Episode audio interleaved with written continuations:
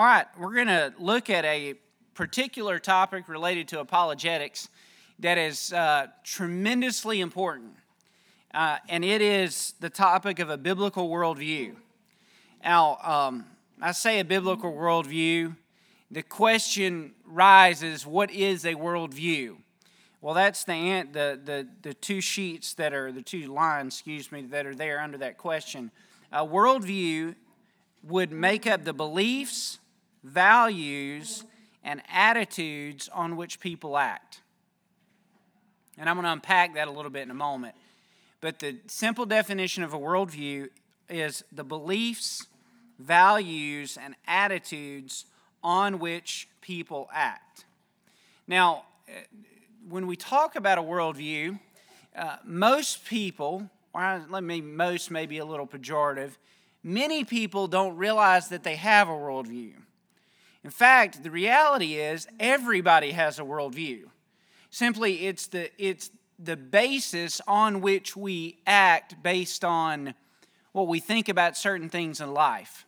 So, whether you're a pagan or whether you're a Christian, whether you're a communist or whether you're a, uh, you know, a, uh, a capitalist, wherever you fall in any spectrum of kind of background or framework in life, you have a worldview. Whether you know you have a worldview or not, you still have a worldview because everybody makes value decisions based on something. A worldview, while it's important that we understand it, and we're going to do some of that tonight, while it's important that we understand it and that we frame it, what we need to know is everybody has one. So when you walked in tonight, you walked in with a worldview. Whether you know it or not, decisions that you make, things that you value in life, things that you don't value, things that you pick up on, or things that you discard, all of that is shaped by the worldview that you walked in with. A worldview is, is basically those things that you have sometimes without even thinking about it. For example, most of you in this room believe that God exists, right? Can I make that assumption pretty safe? You're at a church, um, right? As best I can tell, most of you here are church members. I think all, most, uh, if not all. But, uh, you know, when you become a church member, you have to make a confession of faith and acknowledge that Jesus is your Lord and Savior and be baptized. And, you know, that kind of predicates the idea that you believe there's a God who exists and that He created the world. Well, uh, that's going to lead us to a certain set of values, a certain set of uh, thought processes about life. If that's not a part of our worldview, if we think something differently, then that's going to affect those things that we value or those decisions that we make. So, wherever we are, whether we're at a church or whether we're in a secular institution or whether we're in the world, whatever it is, everybody walks in with a worldview. Now, what I want to do tonight is unpack what it is uh, uh, about a Christian worldview or a biblical worldview that sets us apart. When considered, any worldview, no matter what it is, another religion. I was talking with someone today about Islam, uh, an Islamic worldview. Each worldview has to answer certain questions uh, about reality. And so we're going to look at what those questions are and what our answer is within a biblical framework. Uh, if you look, there's a, there's a little kind of uh, paradigm there, um, kind of a, a design there. The first blank is creation. The first blank is creation. We'll give you some scripture verses that go along with that too. The first blank is creation. And the reason we go to creation is because it explains the questions of origin and design. Now, whether you uh, believe in evolution, whether you believe in Christianity, whether you believe in Islam, whether you're a communist, doesn't matter what your particular brand of thinking is, Every worldview has to answer the question of origin. Where did we come from? How did we get here? Uh, why do things appear designed? Why do things appear as they are? Evolutionary naturalists have to answer this question. Of course, their suggestion is, or their theory is, that we rose from you know billions of years of, of types of uh, uh, evolutionary processes. And the reason we look like we do today is because in our past, millennia ago, we were like little uh, amoeba, and then we turned into frogs, and then we turned into monkeys, and then we look like we do today. And that, that's their kind of process. But they have to answer the question of origin, where we came from. In a biblical worldview, the question of origin is answered by creation we go to the Genesis, Genesis chapter 1. And so that's basically the text for creation. Genesis chapter 1, and you could also look at John chapter 1 if you wanted to draw some parallels. Uh, in a biblical worldview, we believe that we came from creation. Now, we're going to walk through these, these particular questions in our framework, and then we're going to look at why it is that a biblical worldview is so important and why it is that a biblical worldview helps us make sense of the light of life around us. So, uh, creation explains the questions of origin and design. We believe we came from God. And according to a biblical perspective, God is not a part of creation. Many worldviews have their ultimate reality or their God that is a part of creation. In other words, there's good and there's evil, and they kind of function together. That's not the biblical worldview. The biblical worldview begins with God. He is not a part of creation, He is self existent, completely on His own. He doesn't need us. He doesn't require anything of us in terms of for his existence to be real. He's outside of creation. He spoke creation into existence. That's where things came from. And I'm to I'm to I'm to give you an example of that in a few minutes when we're talking about the issue of coherence. So creation answers the questions of origin and design. Uh, the second little blank to the right of creation on your page is fall. Fall. It's sin. Genesis chapter 3, Romans chapters 1, 2, and 3, if you want to look at Paul's definition of sin and what that means for us and where that leaves us. Genesis 3 would be Adam and Eve's choice to partake of the fruit God told them not to eat of. But the issue of fall explains the questions of morality, sin, and evil. Here's something that every worldview has to answer. They have to answer why is there evil in the world? Now, in a few weeks, we're going to unpack that question specifically. Why is there evil and suffering in the world? So I'm not going to jump way ahead on that. But the fall is the Christian answer for why we look out at the world and see evil and explain evil. Everything that is wicked and prevailing ungodliness and unrighteousness, or everything that is suffering, all, all, in every scenario, it comes back to the fall. The world was perfect when God created it, but it is not perfect now, and it's not perfect because we sinned. And every worldview has to answer that. Uh, naturalism, uh, evolutionary naturalism, tries to answer that question that morality and good and evil are either figments of our imagination or they're developments within the history of sociological interaction. But basically, that would leave us with this with evolutionary naturalism and the issue of morality is that uh, we choose to do what is good because it makes us look good or it makes us feel better about ourselves. That's the level of morality that's left with evolutionary naturalism. Problem is, it just doesn't fit reality. And we'll show you what, what I mean by that in a few moments. So you have creation and fall. The fall answers the questions of morality, sin, and evil. Uh, the third uh, little box there is redemption. Uh, scripture verses that you could go to for this would be John 3:16 and again you could look at Romans chapters 1 2 and 3 because uh, Paul talks about not only sin but also how we can be redeemed uh, Romans 3.23, for the wages of sin is death. Uh, or excuse me, for all of sin, but come and come short of the glory of God. And then Paul talks about Jesus being the justifier in that latter part of Romans chapter 3, that there is a goal for us to be redeemed from our sinfulness. Every worldview has this as well. They have their idea of what salvation looks like. Communism, by the way, is a distinct worldview, in communism's worldview, uh, then eventually what takes place is that uh, the government determines what is right for everyone, uh, for everyone around, and they make everything work together so that redemption looks like the government deciding who gets paid what and how that functions. And that, that's, an, that's an explanation of redemption in their particular concept. Or if you get into Islam, for example, the Islamic worldview regarding the issue of redemption is that you abide by the five particular pillars of Islam. So you pray daily and you make a pilgrimage to Mecca at least one time in your life and you give alms to the poor and do several other things that, that make sure that you're lined up and right with God, and that's what redemption looks like. Or if you go into Hinduism, or Buddhism rather, Buddhism leads you to nirvana. You basically eventually reduce yourself to nothingness. That sounds fun, doesn't it?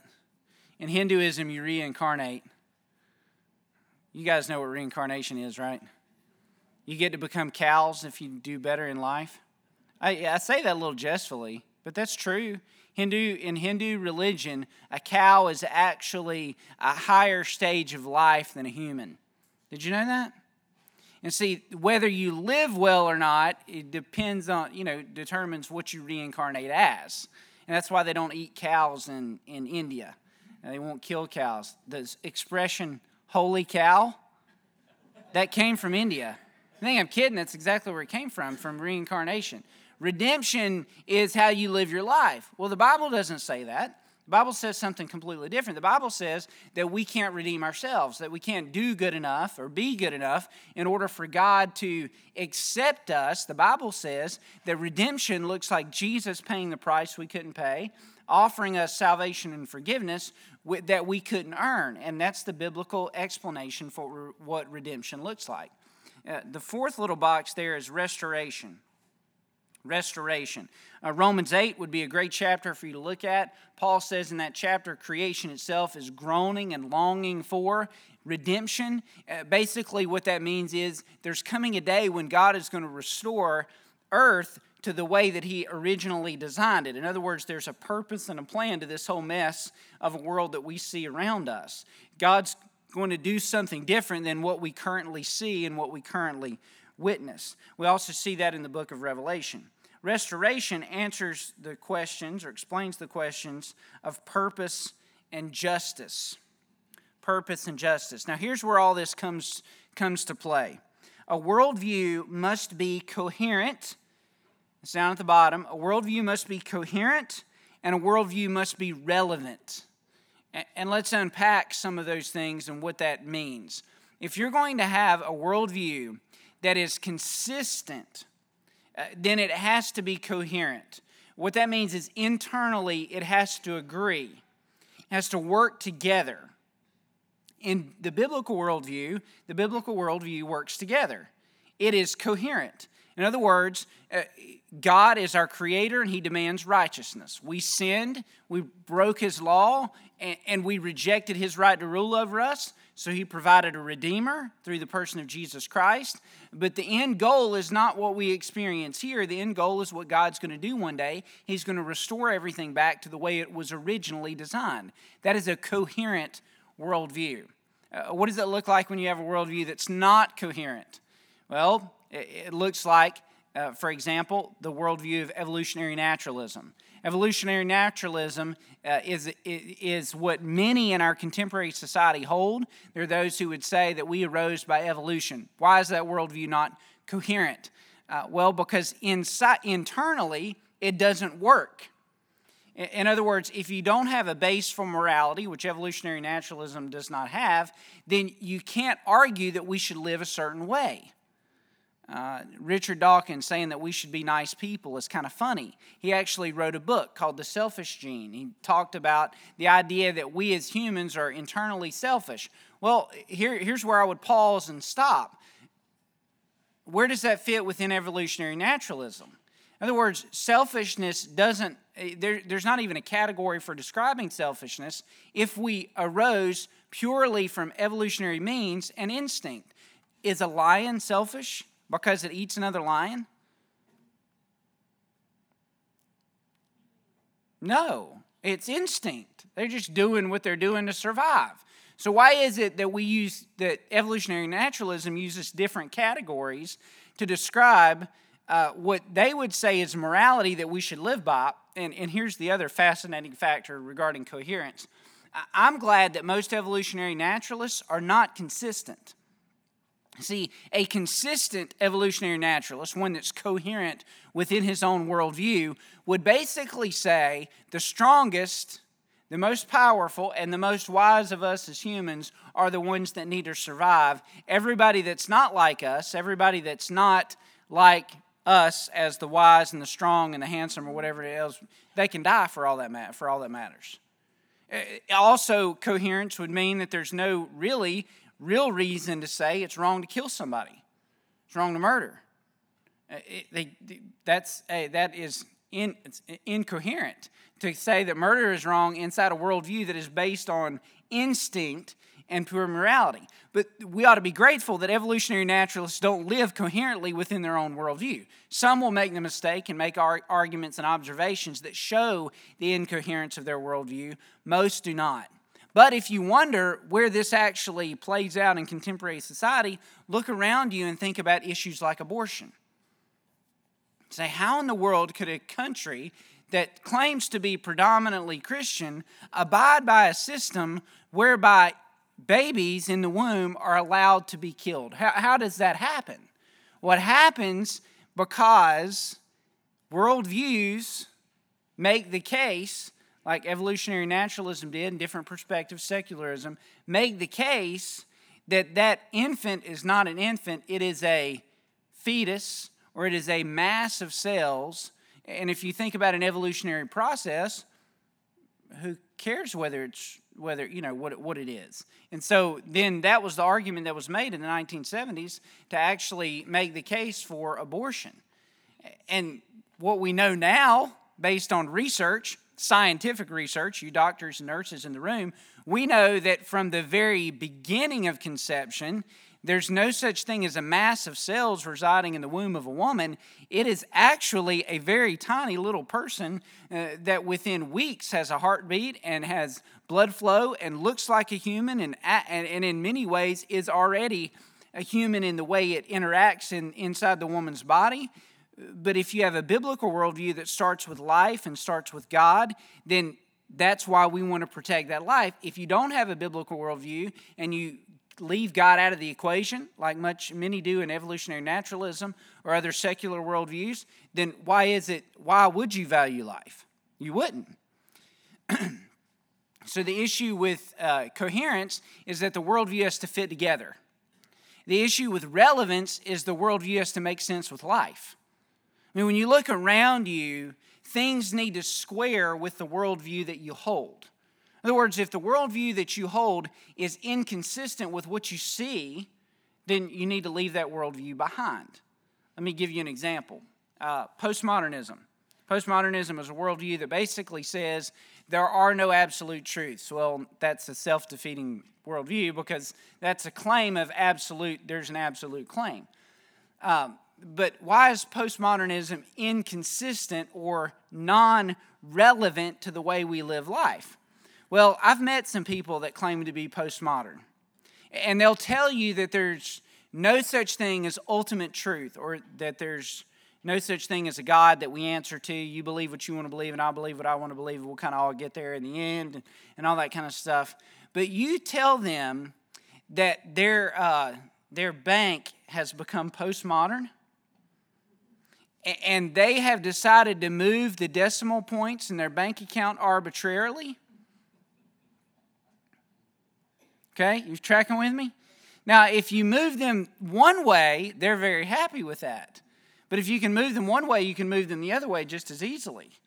So there's no such thing as a postmodern when it comes to math. There's also no such thing as a postmodern when it comes to construction. Ravi Zacharias made, a, made an observation that there was a, a, a, um, a, a building in Canada that somebody told him was a postmodern building. And that it had, uh, it had steps that led to nowhere, and, and it had you know different hallways that didn't go anywhere. And he asked a very insightful question. He said, Is the foundation postmodern? In other words, there is not a, a group, or excuse me, there's not a government entity that would allow a building to be built on a foundation that is not square and that is not consistent and that is not well founded. Otherwise, they're going to have a lawsuit on their hands, right? Because the building's not going to last. It's not going to stand. In other words, postmodernism is inconsistent with reality. It doesn't fit. So you, you in some ways have to reject that outright because there's no way it makes sense with, with what we see. Evolutionary naturalism is another example. The issue of sin or the issue of morality, goodness. Evolutionists can't, cannot, they can't even make sense of love. Now, you may be here, or others may come to church and they may be skeptical of God. And they may be skeptical of God being the creator. And they may be skeptical of Jesus dying on the cross. Sure. But I have yet to meet a person, I have yet to meet a person that is truly a skeptic concerning love. You know how I know that? Because I've talked with them. I've interacted with people who are non believers. They believe in love. They believe they had a moment or an experience of love with another person. They believe their mama loves them, or they believe their daddy loves them, or they believe their girlfriend loves them, or their husband or their wife loves them. And yet, in evolutionary naturalism, love is just a set of chemical processes. It's not an emotional reality, it's not something that's there that's present. In other words, it's inconsistent or it's not relevant to real life. So, when we're talking about things that are relevant, how does Christianity fit the bill? Uh, is Christianity coherent? And is Christianity relevant? Let me ask, answer that in the affirmative on both counts. Christianity is internally and externally coherent. In other words, it fits. It's not unreasonable, it's not crazy, it's not out of this world ridiculous. Uh, you think about the issue of miracles. I mean, how many people could walk on water, right? Right? I mean, I've never walked on water. Have you ever walked on water? But would it be surprising or is it, is it ridiculous to believe that the God who created everything that we see could actually walk on water? I mean, if he could speak it out of nothing, that's not inconsistent at all. That's actually pretty amazing. Uh, and, and pretty commonplace and ordinary that God could walk on water because he created the way that it works, he created the framework. Uh, it, Christianity is also consistent and coherent with what we know about the world as it exists. Let me give you a glaring example. I may have mentioned this before, but if I, if I have, forgive me. And if I haven't, uh, then you'll be encouraged by this. Physicists today, uh, they say that the world came about, the universe came about through a Big Bang. You've heard that term, the Big Bang Theory of the existence of the universe. Some physicists will put that Big Bang at millions of years ago, some will put it at billions of years ago. I'm not sure. I don't worry about that. But the physicists uh, that have explored what that Big Bang might have looked like have said something like this They said the Big Bang would have taken place millions of years ago, and it would have been like an explosion. An explosion that would have been massive and been so massive that there's a there's a, a, a pause. So there's an explosion, there's a pause. And what they said, what they speculated, is that if there was an explosion that started everything that we see in the universe, then at that pause, there would have been a giant burst of light, and then the universe would have continued to expand. That's a fascinating theory. I mean, still, I don't know how physicists can speculate what that would have looked like. I mean, I don't know if they can replay those types of events back in some kind of closed uh, system of, uh, of exploration or trial.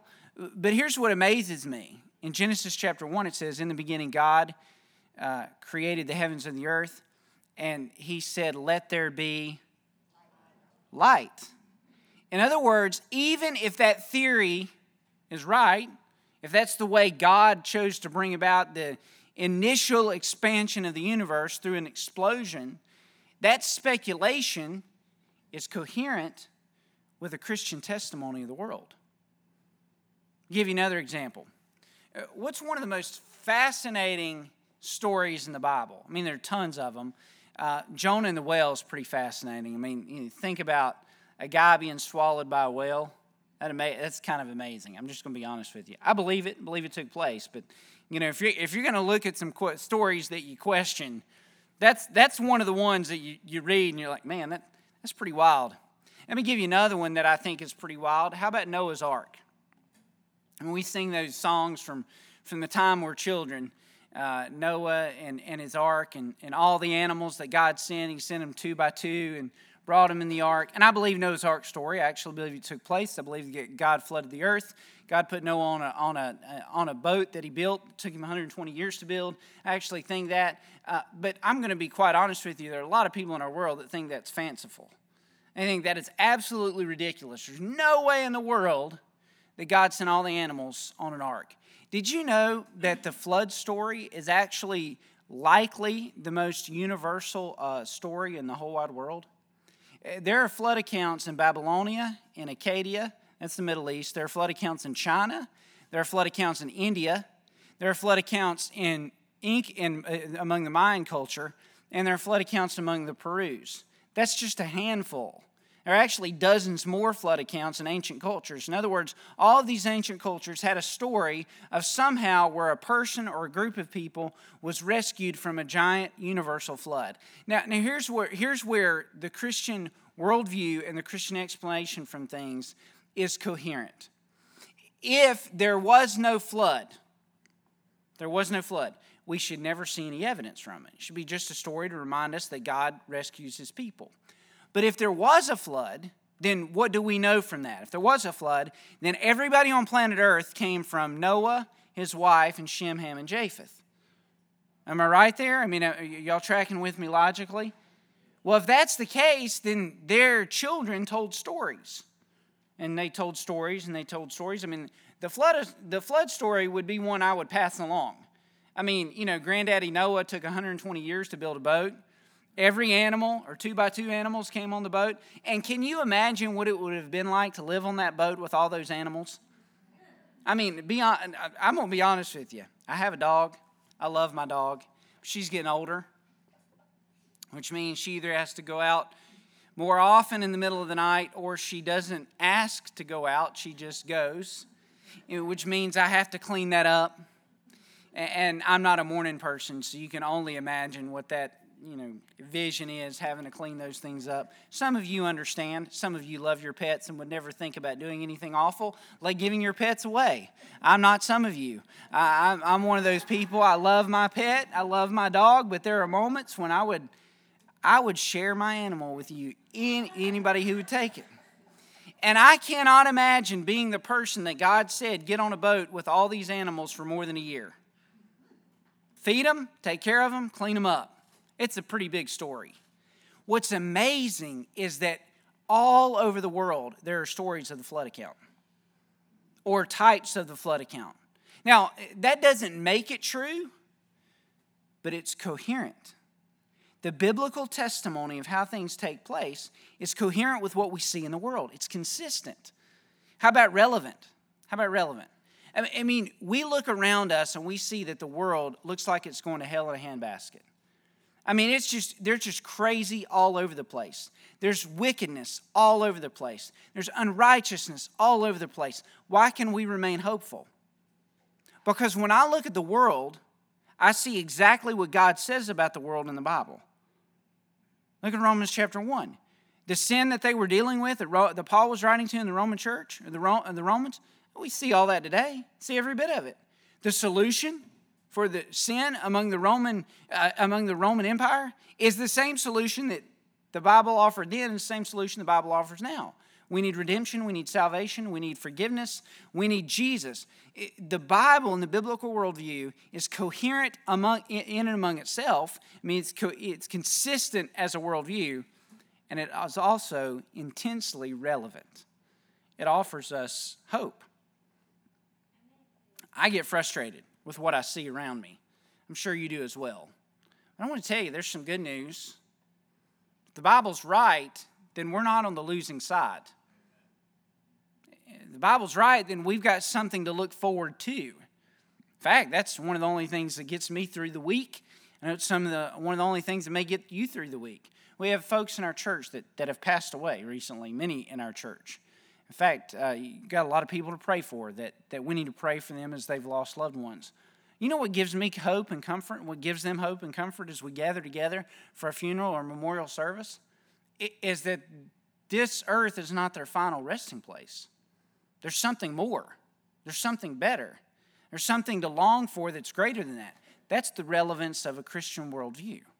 We're told that this isn't all there is. If this was all there is, man, we better shut, we better we better close up shop. This is miserable. What we're seeing, it's not though. That's the point. Is it fits and it makes sense. Uh, you can be confident. You can be confident uh, that a biblical worldview is the most consistent worldview that there is. Tons of other worldviews, tons of other explanations. Worldviews have to be coherent and have to be relevant. And the biblical worldview is both coherent and relevant. If you're interested in reading some more material on that, let me offer a book to you that is one of my favorites. Um, it, it's not light reading, but it is encouraging reading. It's a book called Total Truth by Nancy Pearcey, P E A R C E Y. You can get that on Amazon uh, in quite a few different formats, and she deals with a Christian worldview uh, rather specifically and, and talks about it in terms of contemporary society. Fascinating book. Recommend that to any of you that would like to uh, like to read.